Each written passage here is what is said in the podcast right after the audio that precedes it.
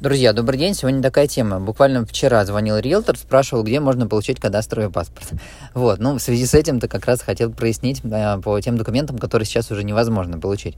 На самом деле, те документы, которые выдавали ранее по регистрации прав, по характеристикам объекта недвижимости, они сейчас очень сильно изменились. И э, взамен э, ранее выдаваемым свидетельством о регистрации права или выпискам из ЕГРП пришли э, на смену выписки из ЕГРН, да, в которых э, содержатся сведения и по части правообладателей и по части технической части. Вот, итак, вот я тут себе маленькую табличку сделал, да, какие документы когда прекратились и когда начали выдаваться. А, свидетельство о государственной регистрации права. Ну, это то самое свидетельство, такое красивое, розовенькое, зелененькое даже было раньше. А, начали выдавать 31 января 1998 года прекратили выдавать а, в июле, 15 июля 2016 года, то есть почти 20 лет они выдавались. Кстати, по завершении их выдачи, ну вот где-то, наверное, в середине, а, в начале, в 15 году, даже в конце 15 года, эти свидетельства о регистрации из красивых зелененьких, розовеньких, а, с красивыми бланками, стали превращаться в обычные листики с номером бланка, просто вот такие вот скупые цифры на обороте листика, да, вот, а, и действительно люди думали, что же это такое, и вообще, что, что, что произошло со свидетельством о регистрации права. Ну, буквально полгодика так длилось, потом их просто перестали выдавать, закончились свидетельства о регистрации права на тот момент. А, в период а, с июля 2016 года, вот как свидетельство перестали выдавать, стали выдавать выписки э, из ЕГРП. Ну, это документ, подтверждающий сведения по правообладателям. А выписка из ЕГРП, она тоже была не сильно красивая, на обычном листике с номером бланка внизу, красненькими цифрами выбит или напечатано. А, их выдавали с 2016 года, вот сразу после прекращения выдачи свидетельства о регистрации, до января 2017 года.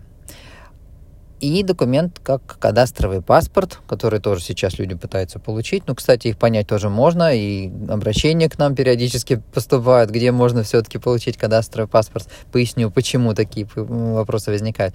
А, в марте 2008 года, с 1 марта 2008 по 1 января 2017 года выдавались кадастровые паспорта. Сейчас, естественно, этот документ уже не выдается, он э, уже утратил свою силу. Ну, взамен выпискам из ЕГРП, ну, а ранее свидетельство о регистрации права, и кадастровому паспорту пришла всем известная, всеми любимая выписка из ЕГРН, из Единого государственного реестра недвижимости. Вот. А почему возникают случаи, когда граждане все-таки ищут возможность получить документы, которые, ну, невозможно получить уже, да, а в настоящий момент, сейчас напомню, начало 24 года. Соответственно, открываем перечень необходимых документов для ипотеки, например, Россельхозбанка. Вот буквально вчера я смотрел. А в перечне необходимых документов почему-то появляется кадастровый паспорт. И, кстати, Россельхозбанк это не исключение, да, то есть и Газпромбанк, и периодически в, требованиям, а, в требованиях к документам, которые необходимо предоставить для той, иной, для той или иной сделки, ну, в том числе для залога, как это ни странно, в а, частях с перечнями документов фигурируют те самые свидетельства о государственной регистрации права, фигурируют э, кадастровые паспорта или там выписки из ЕГРП. Ну, скорее всего, эти перечни готовят, естественно, не регистраторы, да, не юристы, а, ну, скорее, маркетологи, да, которые готовят эти вот рекламные буклетики по ипотеке.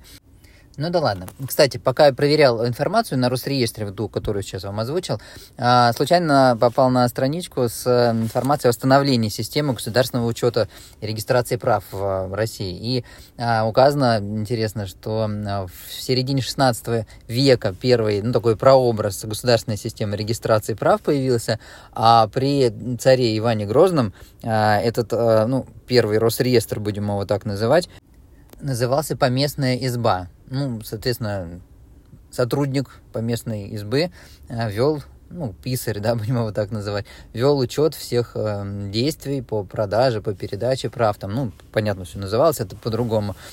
Конечно, у поместных изб не было такой развитой системы, как у Росреестра и экстерриториального принципа взаимодействия.